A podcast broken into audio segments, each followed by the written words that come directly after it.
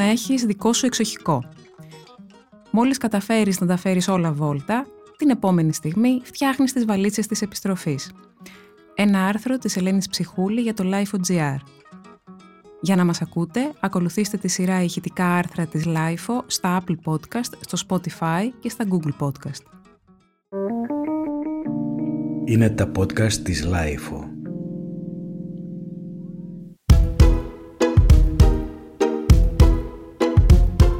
Εξοχικά είναι σαν τα παιδιά. Πριν τα αποκτήσεις, όταν τα ονειρεύεσαι σαν ρόδινα αγγελούδια σε μπεμπελάξεις και βασίες, κανείς δεν θα έρθει να σου πει ότι ξυπνάνε τη νύχτα, κλαίνε, θέλουν άλαγμα, αρρωσταίνουν και παλεύουν με φιάλτες, ροκανίζοντας κάθε ζωτική σταγόνα της ύπαρξής σου. Έτσι και τα εξοχικά. Πριν τα αποκτήσεις, τα φαντάζεσαι σαν όλα μαζί τα επεισόδια από το μικρό σπίτι στο λιβάδι και επιπλέον με θέα θάλασσα Αιγαίο, πλάι σε ρόδινα ακρογιάλια και σε ένα πάνω σε μια αιώρα να κολυμπάς τον πλανήτη που κάνει πάντα λιακάδα και διακοπές για το υπόλοιπο του βίου σου με ένα κοκτέιλ στο χέρι.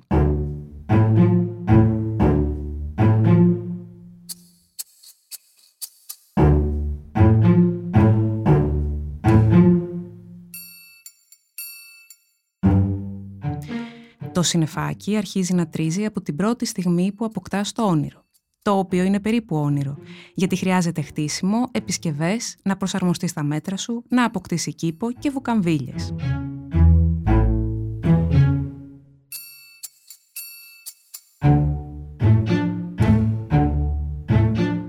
Στους εξοχικούς τόπους δεν έχει εργάτες ή έχει εργάτες αδιστές, που αρέσκονται να σε κοροϊδεύουν, να σου λένε πάντα ναι από το τηλέφωνο για να προσγειώνεσαι σε πολλά όχι που δεν έγιναν όσο έλειπες, να σου ζητάνε διπλά λεφτά και πανωτόκια για το άλλαγμα ενός γλόμπου, καθότι μετά τα πρώτα διόδια της εθνικής επικρατεί η άποψη πως όποιος ζει στην Αθήνα είναι πλούσιος και άσχετος. Ιδανικό θύμα που το τσουρομαδάς με την αποστομωτική απάντηση Α, αυτό δεν γίνεται, ακόμη και όταν σου ζητάει μια επιπλέον πρίζα στον τοίχο. Οι εν λόγω εργάτες έχουν μια ιδιαίτερη κλίση στις γυναίκες μόνες που θα επιχειρήσουν το εγχείρημα. Αν δεν υπάρχει άντρα στο πλευρό σου, ετοιμάσου για τόνους ψέμα και ετοίμαζε 10-10 τα τσουβάλια με το χρήμα.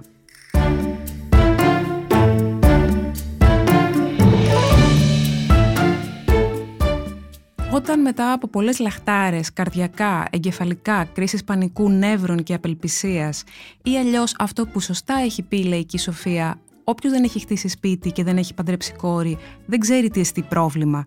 Το έργο παραδίδεται η μετακόμιση του ιδανικού καναπέ και λοιπόν αξεσουάρ της ευτυχίας στα ορεινά της ναυπακτίας αποδεικνύεται ένας δεύτερος εφιάλτης.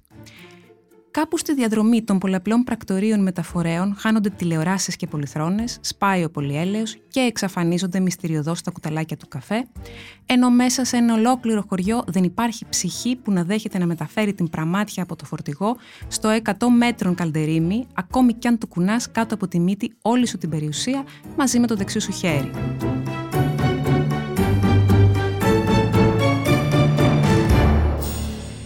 Πάνω στο χαλάλι της τακτοποίησης και εκεί που ετοιμάζεσαι για το πρώτο ουφ της ανακούφισης, έτοιμος να σκαρφαλώσεις το όνειρο που λέγαμε, ξυπνά ο εφιάλτης που λέγεται κακοτεχνία. Οι σωλήνες μπήκαν στραβά, ο θερμοσύφωνας συνδέθηκε λάθος, το τζάκι καπνίζει. Έπεται δεύτερη στρατιά ειδικών, οι οποίοι θα βρίσουν τους πρώτους και εσύ θα το έχεις πάρει πια απόφαση. Το εξοχικό είναι ένα ένα work in progress με δύο μόνο λύσεις ή θα εγγραφεί σε ταχύρυθμο ΤΕΗ ηλεκτρολόγων, υδραυλικών, κυπουρών, μονοσάδων, χτιστάδων, ή θα φροντίσεις να αποκτήσεις μόνιμο και φερέγγιο συντηρητή, λες και είσαι το Ελούντα Beach, το οποίο φυσικά και θα σου κόστιζε φτηνότερα για τις 20 μέρες το χρόνο που περνάς τελικά σε ένα εξοχικό. Στο δε Ελούντα, αυτές τις ευλογημένες ημέρες θα τις πέρναγες λιώνοντας σε μια ξαπλώστρα με room service, ενώ τώρα θα τις περάσεις σε ένα ατέρμονο χαμαλίκι φτιαγμένο από πολλές κολάσεις μαζί διότι εξοχικό σημαίνει κουβάλιμα.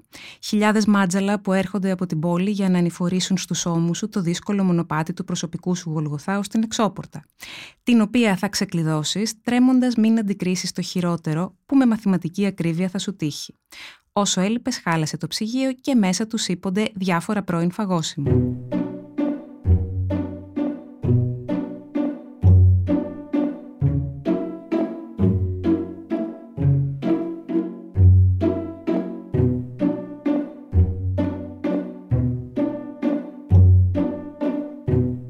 Και κανείς δεν ξέρει τι σημαίνει μια αλλαγή ψυγείου στη μητέρα του διαβόλου και μάλιστα σε περίοδο αργίας που θα ευκαιρίσεις να πας.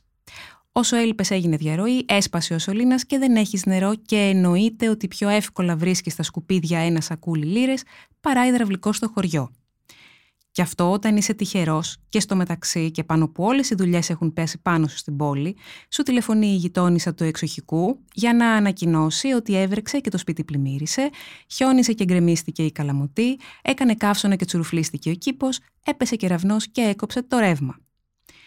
Η άφηξη στο εξοχικό το οποίο σε υποδέχεται πάντα μουτρωμένο που το άφησες μόνο, με αποτέλεσμα να πιάσει κολλητές φιλίες, μεσάβρε, κατσαρίδες, σκουλίκια της γης, σαρανταποδαρούσε και στρατιές από αράχνες, ισοδυναμεί με κινέζικο βασανιστήριο. Το τριήμερο της χαλάρωσης θα φαγωθεί σαν πατατάκι ανάμεσα σε φασίνες, ξεχορταριάσματα, σκουπίσματα, απεντομώσεις, επιδιορθώσεις, βελτιώσεις, πλυντήρια, βαψίματα, συντηρήσεις, κλαδέματα. Να περάσεις και να βερνίκει τα παντζούρια. Και όλα αυτά χωρίς ποτέ να δώσεις λύση στην αρρώστια από την οποία πάσχει κάθε εξοχικό, την ασθένεια υγρασίες. Ο βράχος κατεβάζει υγρασία, το ίδιο και τα θεμέλια, το ίδιο και το βουνό, το ίδιο και η θάλασσα, το ίδιο και η βροχή, το ίδιο και η ταράτσα. Χιλιάδες ειδικοί θα εκφέρουν τη σεβαστή τους άποψη, χιλιάδες μαγικές λύσεις θα ροκανίσουν όσα έχεις και όσα δεν έχεις, το πρόβλημα ωστόσο σαδιστικά θα επιμένει να ζωγραφίζεται πικασικά και σουρεαλιστικά με διαφορετικά κάθε φορά σχέδια στους στίχους. Η μαγικότερη στιγμή του είναι όταν πια τα έχεις βάλει όλα σε τάξη και αγκαλιάζεις με ένα μαγεμένο βλέμμα τα έργα του κόπου σου. Μια κουκλίτσα το σπιτάκι, πεντακάθαρο, αναστηλωμένο. Αυτό το μόνο ένα βλέμμα. Την επόμενη στιγμή φτιάχνεις τις βαλίτσες της επιστροφής. Τέλος χρόνου. Ως άλλος σύσυφος, στις επόμενες διακοπές φτού και από την αρχή.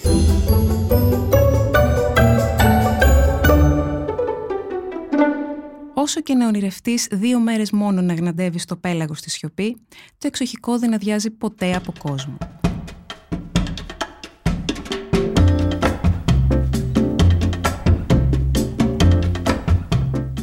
Μουσαφιρέοι καλεσμένοι και περαστικοί, γείτονες και λοιποί συγγενείς, σαν να σε μυρίζονται όσο incognito και να οργανώσεις τη φυγή σου. Στο βωμό του ξένου Δία θα πέσεις εσύ, πτώμα από την κούραση της καλής οικοδέσπινας. Σε όλα αυτά, να προσθέσω το κουτσομπολιό της μικρής, πλην διόλου αθώας κοινωνίας γύρω σου, που σπιουνεύει κάθε σου κίνηση, που ζητά λογαριασμό για το ποιος μπήκε και ποιος βγήκε από την πόρτα σου και έχει άποψη γιατί έβαψες ροζ τα κάγκελα, για το κινητό που δεν πιάνει και το ίντερνετ που σπάνια περνά από εκεί.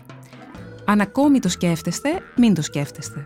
Διότι το εξοχικό, κυρίως και πάνω απ' όλα, τραυματίζει μέσα σου την περιπέτεια. Μικραίνει τον κόσμο, την ανακάλυψη. Σε στεριώνει μικροαστικά, θέλοντας και μη, στον πλανήτη των 100 κατοίκων, καθυλώνοντας το βλέμμα και το νου σου στο ίδιο τοπίο.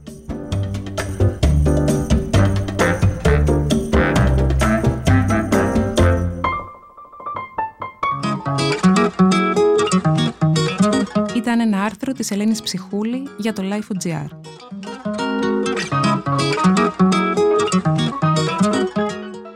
Τα podcast της LIFO ανανεώνονται καθημερινά και τα ακούτε μέσα από το LIFO.gr ή τις εφαρμογές της Apple, του Spotify ή της Google. Κάντε subscribe πατώντας πάνω στα αντίστοιχα εικονίδια για να μην χάνετε κανένα επεισόδιο. Είναι τα podcast της LIFO.